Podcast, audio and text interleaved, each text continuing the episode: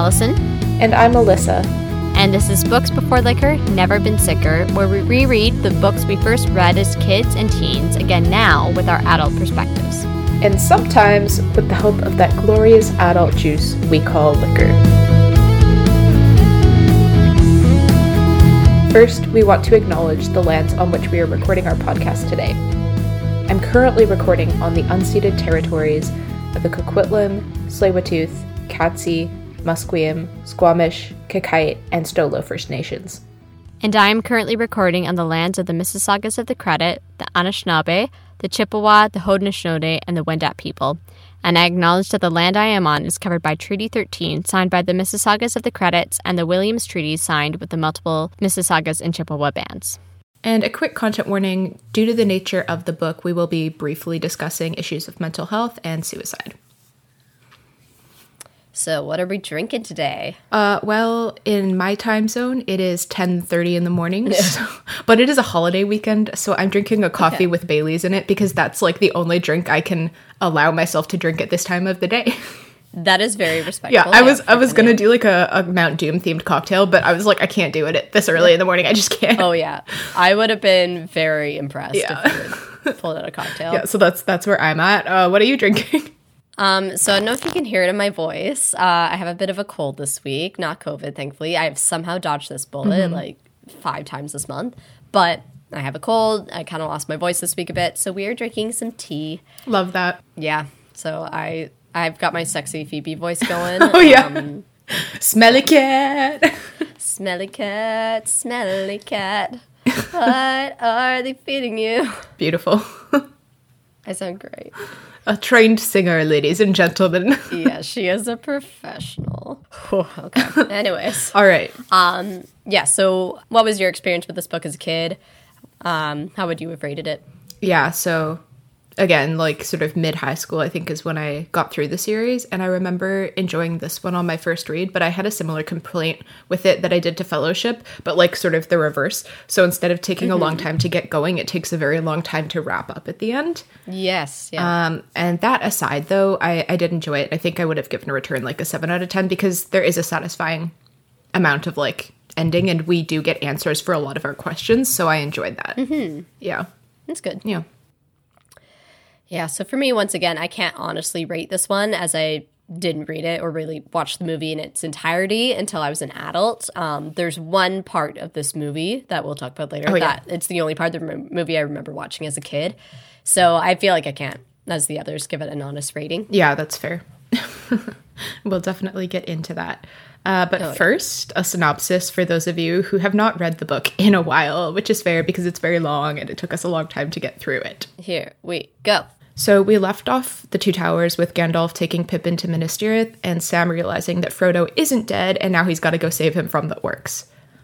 So, Yay. in the first book of Return of the King, Gandalf and Pippin arrive in Gondor and they warn Denethor, the steward to the throne, that Saruman's army is coming, and then they start preparing for battle. Meanwhile, Theoden and the Rohirrim camp are preparing to head to Gondor to aid them in the coming battle. Uh, so, switching back to Gondor, Faramir is injured in battle, and Denethor loses faith in their ability to win, and so he tries to burn himself and Faramir alive, which is a strong mood. Uh, Denethor dies, but Gandalf manages to save Faramir, and he's taken to the healers.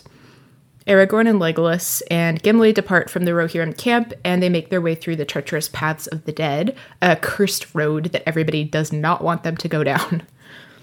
Uh, Aragorn uses his title as the rightful king of Gondor to bind the ghostly men of Dunharrow to complete their promise to the previous king of Gondor. So the dead army goes with them and takes on the uh, corsairs of Umbar, and they take their ships and sort of hijack them pirate style, and they sail down the river to Gondor and join in the battle. Um, so in the battlefield of Gondor, Theoden's army arrives, and Merry, who was with them, wounds the Nazgul Witch King, and Eowyn finishes him off uh, though she is wounded during the fight. Um, and Eomer then comes across her and is freaking out, so he takes her to the healers, and Aragorn saves her life by telling the healers to get King's Foil. Back in the battle, uh, Gondor and Rohan together defeat Saruman's armies, or sorry, Sauron's armies, uh, but Theoden dies in the fight. Soon after, Aragorn leads the armies back to the Black Gates, and they try to distract Sauron while Frodo and Sam finish the big mission.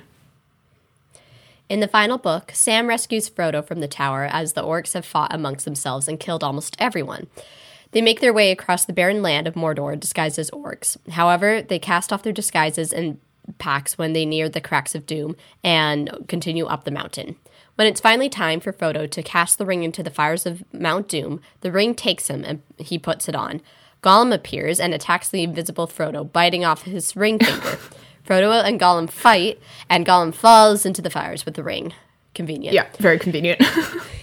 Sauron is defeated, and his evil works are destroyed, including Nazgul.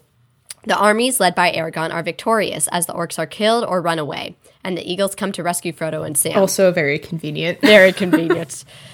With everyone healed and safe and back in Gondor, Aragorn is crowned king and he finally marries Arwen. Faramir and er- Eowyn are engaged and will be married after Theoden is buried in Rohan. Eomer is crowned king of Rohan, and the whole group make a journey from Gondor to Rohan with Theoden's body.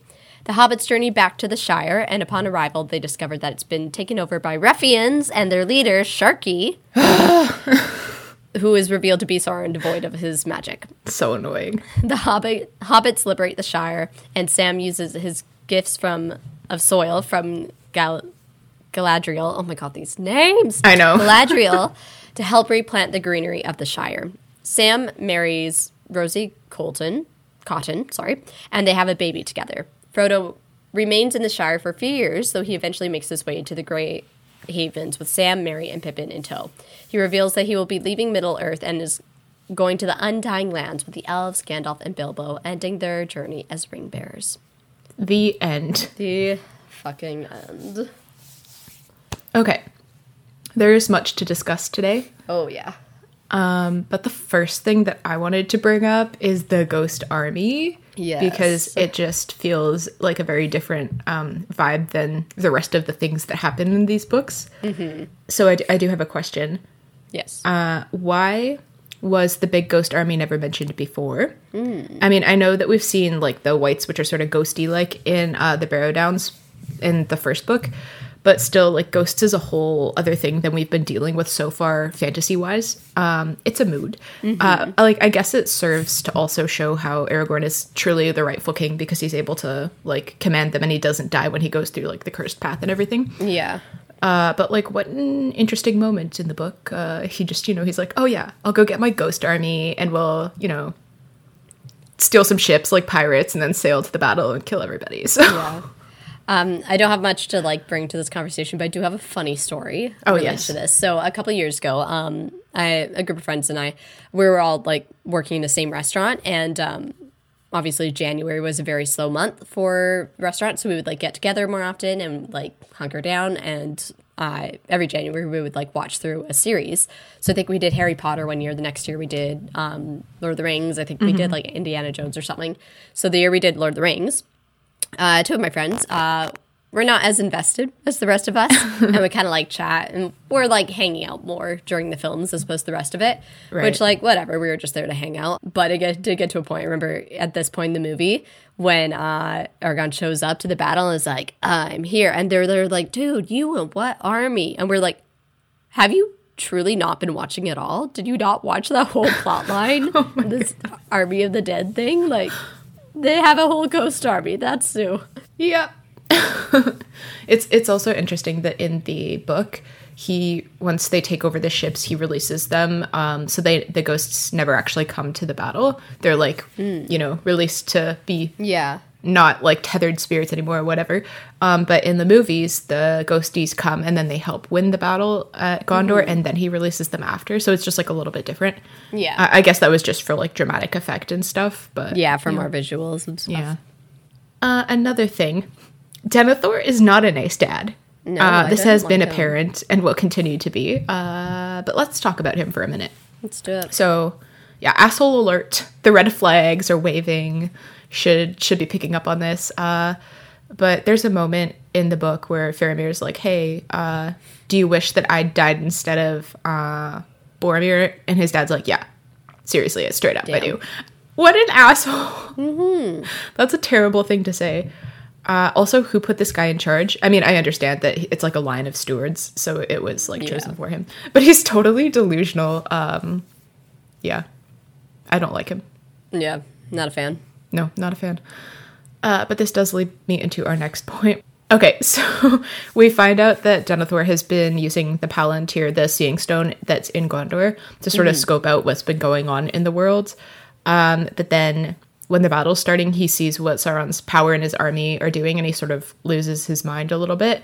Yeah. And he decides that the best thing to do is to burn himself and his son, who's not actually dead yet, alive. Um, You know, super logical. yeah, so that they won't die in battle or something. So it's definitely a dark turn in the series that we don't really see anywhere else. Yeah. Uh, so thankfully, Pippin tries to get Denethor to come to his senses and save Faramir, but Denethor basically ignores him and he's like, fuck off. Um, so then Pippin has to run all the way down to like the bottom gates where the battle's going on and be like, Gandalf, uh, come help me save Faramir. He's gonna die. Uh, so then there's also this weird moment, uh, like a morality issue where Gandalf has to decide between saving Faramir and then like helping out in the battle and potentially saving like a bunch more lives. But in the end, uh, for some reason, he decides to save Faramir. Um, and so he, yeah, he goes with Pippin and they get there just in the nick of time and, you know, yank him out. So Denethor dies, but they take uh, Faramir to the healers and he's a okay. He's all right. So that's good. But what a scarring moment in general. Yeah, so that's the only part of the movie I remember watching as a kid. It's very, I think graphic. added to my like Lord of the Rings is grotesque and dark and I'm not Mm-hmm. a fan. Um was just like the image of uh Denethor like on fire. Like I think in the movie there's an image of him like running around like on fire. Yeah, he like sort of jumps off the cliffy thing Yeah, that was on yeah. fire. Yeah. So that's like my when I think of Return of the King, that's like the main image I have of that film. Right. So it checks out, you know, between the orcs and all the battles and that, that I was like, you know what? I don't think the series is for me. Yeah. Totally Until fair. I actually watched it and I went, oh, okay, there's a actually a very good plot going on here. yeah, there's other stuff going on. But yeah, I mean, it it does feel a little bit out of place given the sort of tone of everything else in the book, mm-hmm. because this is the only um, sort of blatant moment of like a, a mental health crisis and also, yeah, a, a suicide attempt um, or like a, a murder suicide, I guess, because Yeah. Faramir's not dead and he he knows, but he's pretending he's dead so that he can die with him, basically. Mm-hmm. Yeah, very, Very dark. dark. Yeah. yeah yeah the the tone was a little bit weird with with this moment for sure but but uh you know they save Faramir and that's good because we like him so so that's great. So a a completely different topic change of pace like mini feminist rant time slash question. Is this book feminist or is it undermining feminism? I have thoughts. Yeah. You So- go for, with your thoughts. so we kind of get a feminist moment in the book when Eowyn reveals herself as a woman and kills the leader of the Nazgul, the Witch King.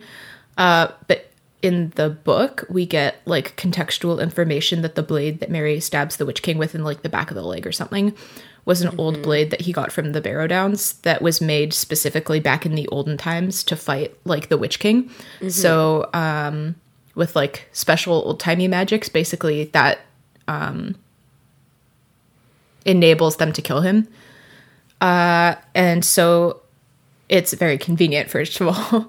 Uh, but more importantly, does it take away from Eowyn's power and her feminist moment of being like, I'm a woman, I'm going to kill you?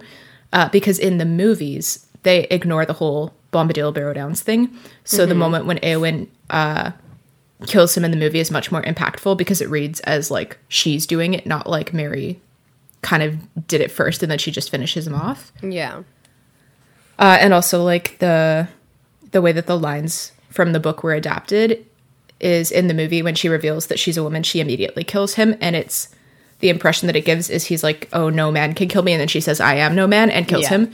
And like those lines were not word for word but like close to it in the book but that's like a little bit before she actually kills him. So i think that the way that the movie adapted it made it definitely read as like a yay powerful feminist moment. But my Yeah. question is i guess like is that actually what the book was trying to do or was that like the extent of feminism that a male author could write in the 50s like i don't know Is it undermining it or is it like a good moment for the time? Yeah, that's interesting because, um, yeah, it's the 50s. I'm trying to think of like other examples of like, um, like female characters that would be like in a battle type setting mm-hmm. or something like this, or like in positions of power to compare it to. And the thing is, I can't like think of any. So like, I feel like for the 50s, this was like the feminist moment, and of course now Yeah. in 2022, we're like, okay, even like the moment the movie is like an outdated feminist moment at this point. Um, Yeah. even though it's great, but yeah, um, yeah, I and I like one hundred percent respect the change in the movie. Like, it's definitely tricky to bring more feminist moments um, and themes from such a male character heavy novel. Yeah. So I feel like for its time, that was supposed to be like the feminist moment, and then they tried to expand on it in the movie, but we're kind of stuck between a rock and a hard place because it was like, well, all the characters are male. We have like three female characters to work with. Um, yeah. But I am really glad they took that opportunity in the movie to make that. Yeah, for sure. But I think the movies were made about 40 years after the books came out, and now it's been 20 years since the movies Yeah. came out. So we, we have had a bit of time in between each of them now. Yeah, Um, and there's been like yeah. huge rapid changes in feminism even since the movie came out. Like it's Yeah, kind of been snowballing more and more. Yeah. But um another interesting thing from my, my wealth of knowledge about the Lord of the Rings movies and the making of them that I never get to talk about because nobody cares. uh, but now I have a platform to talk about it. Is Yeah. that uh, in the the um, Two Towers movie, they were actually going to have Arwen come to the battle at Helm's Deep and like fight, and they filmed some scenes with the actress doing it, and then they cut it out of the final film because they were like, well, that's not in the book at all. Um, Oh, but it, it is, I mean, it would have maybe been weird and kind of forced to have her be there and to fight, but it, it, it is like also cutting out uh, a cool like woman battle moment, you know, giving her a little bit more agency.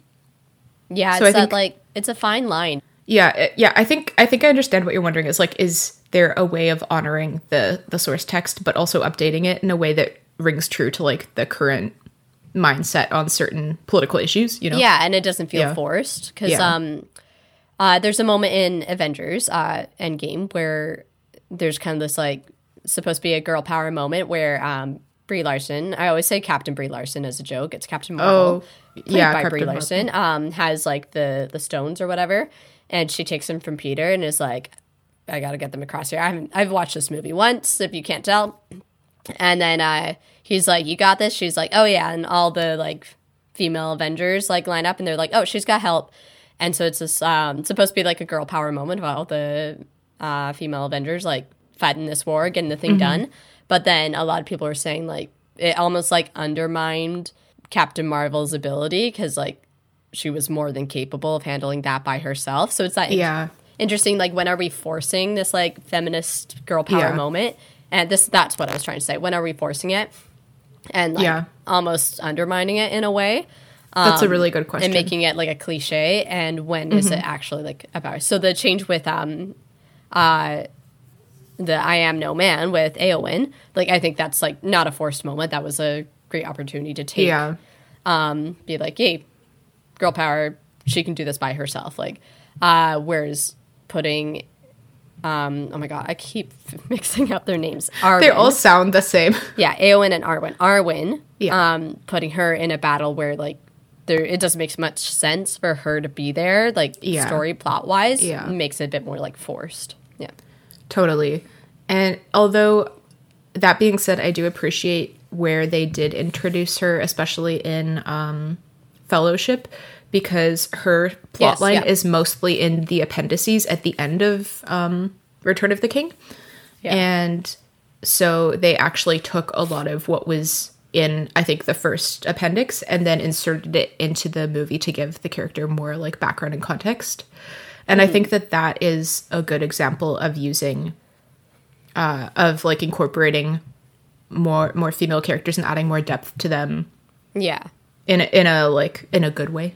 Yeah. you know, it's like I'm glad and, like that they the moment where um Arwen like saves uh Frodo from Yeah. like the Night Oh, that's a good Black moment, Riders. yeah. yeah. So like that, a moment like that, great opportunity. It doesn't feel Yeah. forced. It's like, oh yay, like someone's come to help Frodo, and it's a woman. Yeah. Yeah. And and that's interesting too because in the book that's actually a male elf that um, takes him across. And so in yeah, it, it makes sense because they wanted to feature Arwen more prominently. So of course she's the one who comes and gets them and saves Frodo, but it makes sense in the context because it's like, oh yeah, she was looking for Aragorn because he was supposed to be back and he wasn't. Yeah. And also she's got like the good powers because she's the daughter of the big boy elf, Elrond. So you know. Yeah. So- yeah. Yeah. Uh, anyway, I did like uh yeah, all of that being said, Eowyn is a good character, and I did like this moment in the book. It's just for me, it's like not quite as good as the moment in the movie. Yeah. Yeah. Just from like a modern perspective. Oh yeah, definitely. Yeah. Okay, so uh, after she does, you know, take down the Witch King, though, she sort of succumbs to the wounds inflicted that have like the bad, the bad boy poison, basically. Um, so, so uh, Eomer comes across her and thinks that she's gonna die. Uh, so he takes her to the healers, um, which brings me to the whole King's Kingsfoil debacle. Uh, because there's a very large part of a whole ass chapter, like a long chapter, devoted to a misunderstanding between Yeah. the Healers and Aragorn, and it's like many, many pages. Um, so it takes up a lot of time in the book Yep. uh, during a climactic moment, and it's literally just Aragorn trying to describe this plant to them, and then being like, "What's that?" And then they finally find it, and they heal everyone with it, and it's just like this magical drug. It's it's the same um, like weed that he gives to Frodo in the first book when he's been stabbed by the Nazgul blade. Yeah. Anyway, but it's just like it was really funny to me that it takes up such a chunk in the middle of like two big events, which is Right. the battle in front of Gondor and then the battle in front of the Black Gates. There's like this huge moment where Aragorn's like, "You got to get the right weeds. You gotta you gotta mush it up and sprinkle it on them." yeah. I, I I, know thought it was have- funny. Yeah, I know we have a section later talking about the pacing of the book, but it was like Yeah. that moment especially. It felt that's when like it started to really throw the pacing off for me because we just had this Yeah. hype battle, so much happening, and then like this like almost comedic moment. Like I think it's meant to be a breath, uh, to kind of give yourself a moment before we Mm-hmm. g- jump into like the climax of the whole series. Um, but yeah, it just felt like it was like so much happening, and then we're just gonna argue about plants for a Yeah, second, and for a so long much time. happening. yeah, Yeah. I mean, my my assumption would be that at the point of finishing these books, Tolkien had come back from the Second World War. And so I think I mean, I'm, I'm just making grand assumptions based on like very little information here, but Yeah. like maybe he was trying to to sort of depict that like war isn't one big climactic battle. It's like Oh, a series yeah. of of battles in different places with with people going around trying to survive and then there are you know there's like a very important part of war is like medical people going around like trying to heal everybody yeah, Um. so so maybe that was him trying to like have have that kind of like fantasy realism situation going where he's like ah this is actually what battle is like but Yeah. it did feel very disjointed in the in the um sort of arc of the plot for yeah, sure definitely. yeah i just thought it was so funny that there's like half a chapter devoted to this leaf and i'm like okay Yeah. neat. thanks tolkien Yeah, and then we also in this section get the Eowyn and Faramir oh yeah yeah yeah, yeah. kind of come yes to its fulfillment, whatever. yeah let's talk about that Yeah, Okay, so we like Faramir. He's great. We like Eowyn. She's great. Let's get them together. I'm fully on board with this, honestly. Yeah, So, makes so sense. Faramir and Eowyn are both very salty about having to stay behind when Aragorn Mm-hmm. takes the armies to the Black Gates because they were both really badly wounded and they need to heal. So they sort of bond over this angst and then they get like better. They heal, you know, physically and emotionally together. Um, but we do get a lot of personal growth, I think, because Faramir becomes more like his own man after his father dies, and he comes to terms with, you know, what happened to his brother and his father, and I guess like develops the the confidence that you know he's he doesn't have somebody to like appease anymore. Um, so he's just like living for himself now, which is beautiful. Um, and then Eowyn also realizes that like her path doesn't have to end in violence and death. Like she can prove herself and like maintain her quote like valor or honor or whatever. So she decides to be a healer. Um, I guess because of her time being healed and you know she's like, oh, actually this is pretty legit. I think I'll do this, uh, which which I think is great because I don't want her to die. I like her so. so uh, Faramir is definitely into her first. Let's say uh, he's like, "You're gorgeous. I think we should get married." And she's like, mm, maybe. but then Eowyn gets on the same page as him eventually, and she realizes that she does love him. Uh, and like the good news is that Faramir isn't really like the pushy kind of nice guy. Um, he's actually being nice. So like we like that, but at the same time, it is sort of him being like, "Hey, let's like go go on a walk," you know. Let's hang out. And she's like, okay, I'll hang out with you. And he's like, I want to marry you. And she's like, mm, I'll hang out with you for a little bit. Yeah. But I mean, but he does win her over, and it's kind of sweet. So Yeah. Um, yeah, it's definitely not the worst pairing at all. Um, to me, it like felt a little on the force side, just because like, oh, we have a woman, she needs to fall in love, and yeah, he's there the too, problem. and they seem like that makes sense. So done. yeah, Yeah. I totally agree that the the way that it's done in the book is kind of like, oh, they're stuck here together, so they have to be together now. Yeah, I guess it's because there's not much build up beforehand to it. yeah, because they haven't met before, because they Yeah, live in two very different places. Yeah, yeah, but but I think I also feel that way. But the more you think about it, I think the more well suited the two characters actually are. Oh yeah, um, in terms to of each pairings, other. like I'm like, Yeah. yeah, it Yeah, totally so- makes sense. So I'm like, you know, it's not the worst thing that could happen. Oh yeah, I like I like it. I ship it's it. definitely not my least favorite thing in the book. I'll say that. Yeah, for sure. Next to the chapter on Kingsfoil, this was pretty good. Yes. Okay, changing pace entirely. Let's get let's get down to business. Uh, Frodo, Sam, Gollum, Mordor, the darkness, the drama. Okay, so Gollum actually kind of saves the day? Question mark. Yeah. So, in an ironic but not unforeseeable turn of events, Gollum actually ends up being the one to get the ring into the volcano. Uh, he doesn't mean to, obviously, Yeah. because he falls in, but still, he's the one that completes the task. And I think it's definitely fitting because he was the ring bearer for the longest time, technically. Um, but like, I'm very ticked off at Frodo. I mean, come on, man. I know, You yeah. spent like an entire ass year making this journey.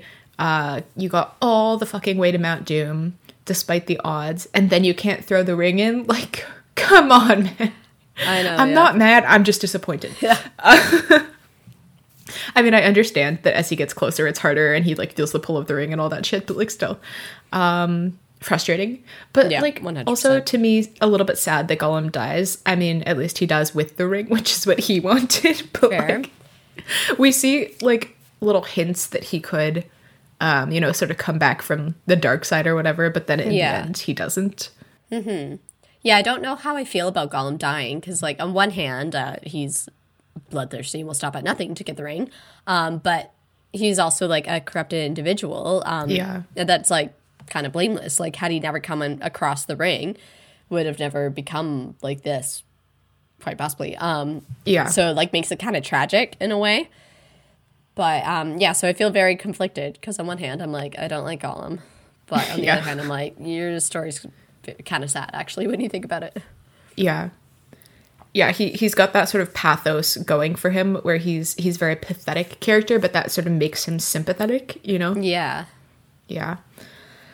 I mean, I'd rather him fall into the volcano with the ring than like Frodo or Sam, obviously. One hundred percent. Yeah, 100%. of the three, if I had to choose, I'd be like, yeah, I want Gollum to die. Yeah. But it's it's such an intense moment too because like Gollum actually, you know, grapples with him while he's invisible and then actually bites his fucking finger with the ring on it off. Right? And that is so like it's such a graphic, wild image to me. I know. Yeah, It's just a little it's a lot. Um, definitely. and I'm just like picturing that scene in the movie where Frodo's standing with like his little stumpy finger with like blood dripping down his hand and he's all, you know, dirty and it's yeah. it's a thing. yeah. It's a mood. But okay, back to back to when we were talking about the pacing Yeah. of the book. So we had sort of the climax, at least of the Battle of Gondor already, and it's in the middle of the fucking book. And then we have like a secondary climax of the Battle of the Black Gates. and then we have tons and tons of conclusion extra stuff, including all the crap that happens in the Shire, which we'll get to in a minute. Yeah. Um, but it did feel disjointed to me, like not the best pacing because there's, and I think part of that is because we're going, you know, we we deal with all of the stuff in Gondor, and then we switch to like Frodo and Sam doing their thing, or did they come first or second? I don't know. Um, but Yeah. it's because of the way that the perspective is split in two books. Of course, like the pacing is going to be a little bit disjointed, but I don't think he did any favors this by having it like this way. Yeah, one hundred percent. It feels very like hurry up and wait, and like push and pull, and then like Mm-hmm. kind of all over the place. Like the little like graph line that measures the climax is like looks more like a heart rate for Yeah, yeah, yeah. That's totally the right image. Mm-hmm. Yeah, because like yeah, Yeah. it goes up. It's a huge one up for Battle of Gondor, and then goes all the way right down for our little hero healing love triangle or love story. Then like back up, and then even further up for the ring thing, and then back down, and then up a little bit again for the Hobbit Shire thing, and then back down, and mm-hmm. so it's a little all over the place. And I think that's where I struggled with this book, yeah, especially towards the end when I was like kind of ready to wrap it up. And yeah. You're ready for it to be over. More was still coming, and I was like, oh my god, there's still the appendices after this, like. Yeah. Yeah. Okay, so something that happens that we've talked about multiple times in the last couple episodes as well is that um all of a sudden, after Frodo and Sam get the ring into into Mount Doom, the Eagles are like, actually, oh God. now's the time for us to come out and save the Hello, day. we've been here the whole time. We've been here the whole time. We appeared briefly when we saved Gandalf in the first book, and then we were hiding, and we came back now that everything's a okay.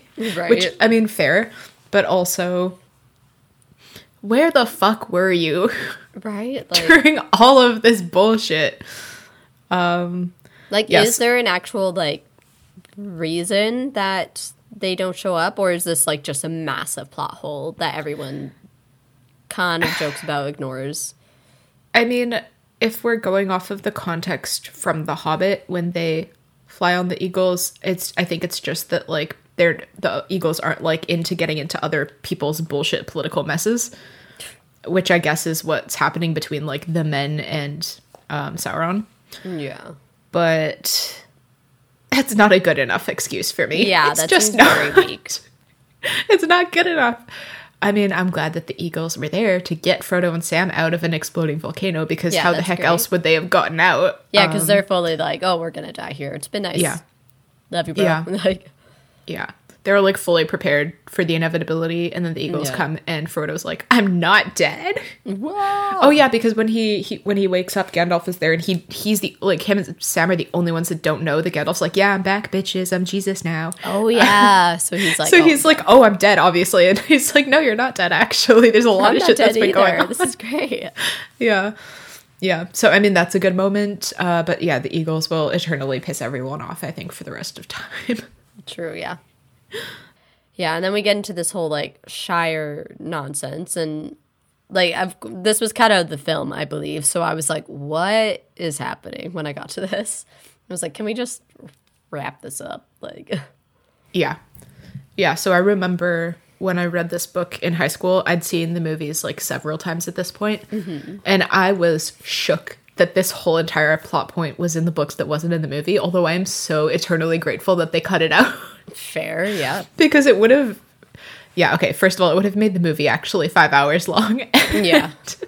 and second, it's not good, in my opinion. Um, so the fact, first of all, first of all, important things first. The fact that Saruman's nickname in the Shire is Sharky, like I cannot, I cannot.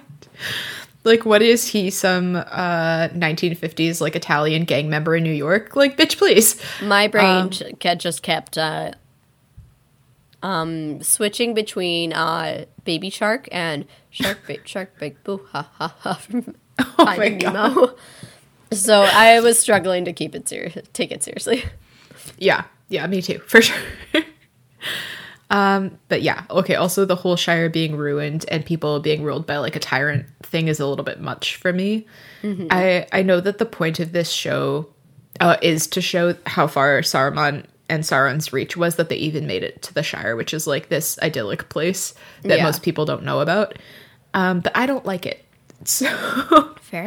it felt it felt weird to read about the hobbits like essentially having a rebellion just because they are so oblivious to everything else going on in the world and like why how did they get weapons like they don't have weapons in the shire you know um, Right.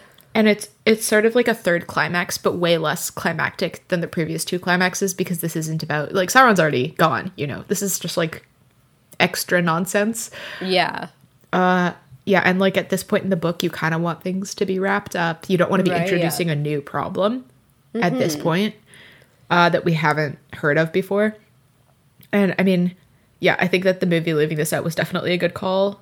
It and and that's also like I said in the the last podcast, like the the reason in the extended cut that they showed Saruman's death on screen was to completely rule out this being in the next movie. You know, Yeah. because they were like, no, we're not getting into that at all. Yeah. like, you need to know he's dead. Like we're not doing that. I respect Yeah. that. Yep. That makes sense that they changed that ending. Like, it's a very graphic on screen death for him, but like, it makes sense that we needed to see him die in such a way that we knew he wasn't coming back for this bullshit. yeah. yeah.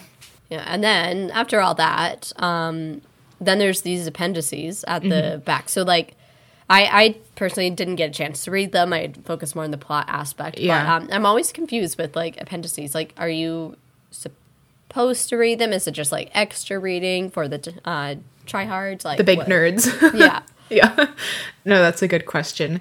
I mean, for sure, we've had a lot of questions about why things are happening and why people are the way they are and like where they came from and what their motivations are and stuff. So I, the appendices do actually answer a lot of our questions. Okay. All right. Um, but like you have to actually get through them to to learn the answers. Yeah, fair. And it's very convoluted. I got about halfway through and then gave up timing wise. Um, and because there was lists of like thousands of people's names and I was like, I don't I can't follow this. yeah. um Yeah, but there's so much information packed into like the last sort of third or quarter of the book.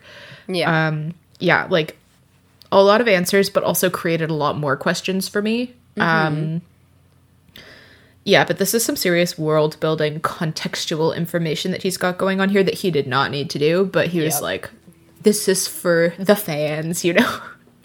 um, but Tolkien truly did have the whole world and each like distinct age of the world figured out and fully realized like he knew exactly who the important people were at each time Yeah. uh, how how the world was formed like the different uh sort of tiers of power within the world structure like it's completely fully realized Yeah. and it's actually wild how much information he packed in there uh, and my my big question is like how the fuck did he come up with all of this and make it seem coherent mostly and cohesive like i'm very Right. impressed I know it's wild that people yeah do like that. nobody has i think ever come close to this level in oh, not at all. 120 years you know of writing Yeah. it's Yeah, truly absolutely. incredible Yeah, but thank you for clearing that up with the the appendices. Um, Yeah. I always uh, think about. I think it was when I read Les Mis. That was my first time coming across like an appendix. You know, I was like, oh yeah what an appendix, and I was like, what do I do with this? And like literally in so Les Mis, it's very similar to J.R.R. Tolkien, just like a lot of information for Yeah. one page of plot. yeah And then I, I think the appendix, like one of the chapters, is literally like uh, the convent, an abstract thought, or something like. Because there's like a hot second where Jean Valjean and Cosette live in a convent, but, Yeah. like to protect themselves, and then before leaving, uh, and we don't get any plot from there. Like it's just like, oh yeah, they were there, and then about ten years later, he left because she was getting too old. Um, but then he has this whole chapter just talking about the convent. I didn't even read. I think I got like three pages in. and Was like, you know what? I'm good.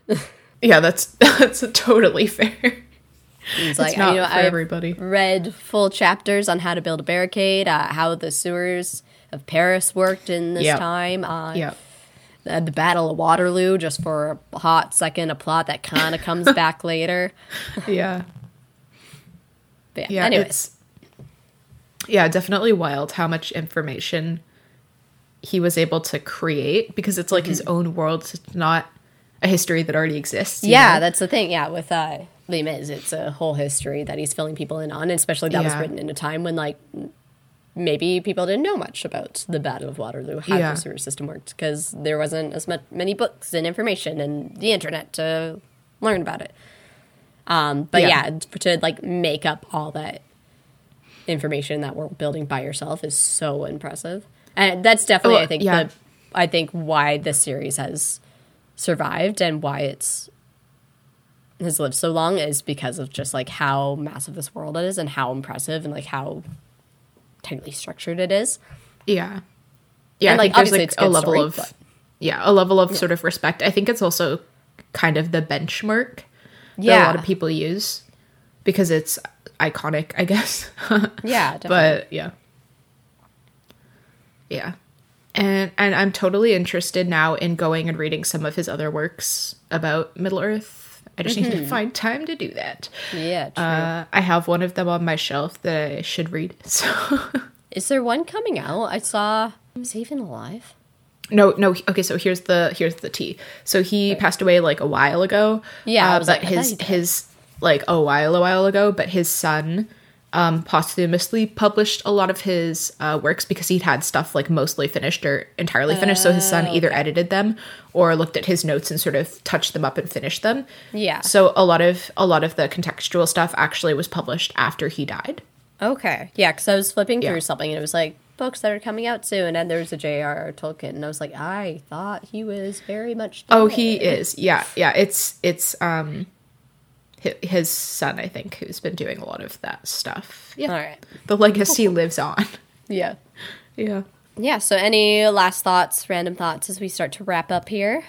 Yes, this is one of those big questions that would probably be answered if I had finished the appendices, but I did not. Fair. Uh, so like, if Frodo and Bilbo go to the Undying Lands, do they not die also? Um, what's the deal with that? Like, Yeah, it's sort of it's sort of wondering like heaven because regular people can't really go there, and also the elves don't die and the things don't die, and Sauron can't can't touch it. yeah. I don't know. Is it another Narnia? Oh my god, They were friends. I'm forever no no no forever bitter. It's possible. it's you know at least they all didn't die in a train crash. yeah, and then end up in the real Shire that they actually were trying to find all along. Oh my god. I literally can't with that fucking book. Right. If you haven't listened to our Narnia episodes, please do so because Oh, it's us just having a breakdown, being confused by the bullshit. And take a shot every time I said I almost threw my book. Yeah. Please. It's Yeah. very fun. You'll be hammered. Anyway, in my opinion of the two friends, Tolkien is clearly superior, but that's just my opinion. Right, yeah. yeah. Uh okay. Yeah. So that was that was my main question is it's sort of heaven, but sort of not, but it kind of is, and that's where I'm at. That's how I read it. Yeah, was Yeah. it's kind of like a we're going to like almost like like embracing death and being like, you know what, it's our time. We're going. Yeah. Yeah. Also, completely unrelated. I just love so much how like Liz and Gimli go off on their own adventure after all of this takes place. Like it's a, a bro honeymoon, you know, a That's- brony moon. This is the romance I was truly here for. This whole Yeah. book. Yeah, listen for sure. me. Yeah, it's you know in the movies even I think they played up the tension between the two characters more because in the books they just straight up become besties right away. Right? They're kind of like, "Oh, you're an elf," and they're like, "Actually, you're chill." Actually, I love you. yeah, Yeah, but it's it's such a it's a good moment because you learn about the resolutions of like all the other characters. You know, um, Eomer becomes king of Rohan. Aragorn becomes king of Gondor. Uh, their siblings get married and live in Ithilien and um, or whatever the name they call it after is, and he becomes like sort of the prince of that area. You know, Sam and Merry and Pippin go back to the Shire and they're like legit and they're like kind of lords and everybody respects them. Yeah. And then the kiddos, you know, Gandalf, the elves, Frodo and Bilbo go off to the Undying Lands. So like Liz and Gimli are the two like, oh, we don't get as much of a detailed resolution, but they do go off on their own adventure because they go, I think, to see the mines behind uh Helm's Deep and go look at the pretty things, and then they are gonna go after that to see Mirkwood, where Legolas is from. So they're basically just like Gimli's like, here's some caves, and Legolas is like, this is my dad, please say hello. You know? I love that for them. yeah, I do. It's a really great little That's moment. the spin-off series I want to read. Is Oh, their 100%, adventure yeah. After that's the Amazon series they should have made. Yeah, yeah. Please spend a billion dollars producing this. Thank you. People will watch it. It would be very fun. oh, I would. yeah. yeah, yeah. I like that. I enjoyed it. That was yeah. That's all I had to say about it. It was good. Nice. All right. So, um, how would you rate this book now as a grown up? So, okay, you know what? I think that actually this is maybe my least favorite of the three books, but I still enjoyed reading this one. I can't quite say why, except that I don't like how we get like a, uh, another climax in the Shire after the whole thing is over. Yeah. Um, I probably would keep the rating at a seven though because it's still good and I like the way that things are wrapped up and it does feel very like final and nice. Mhm. Yeah.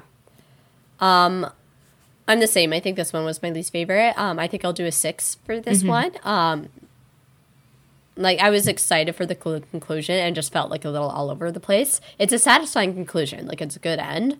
Um like loose ends are all tied. It, I think it's just the format of it, how it Yeah, yeah, said, yeah. kind of the heartbeat climax Totally. thing going up and down.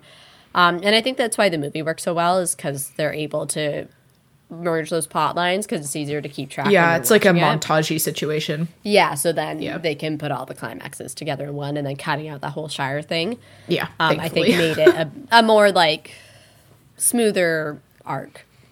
yeah. Yeah. Um. So of the series as a whole, how would you rate the whole series?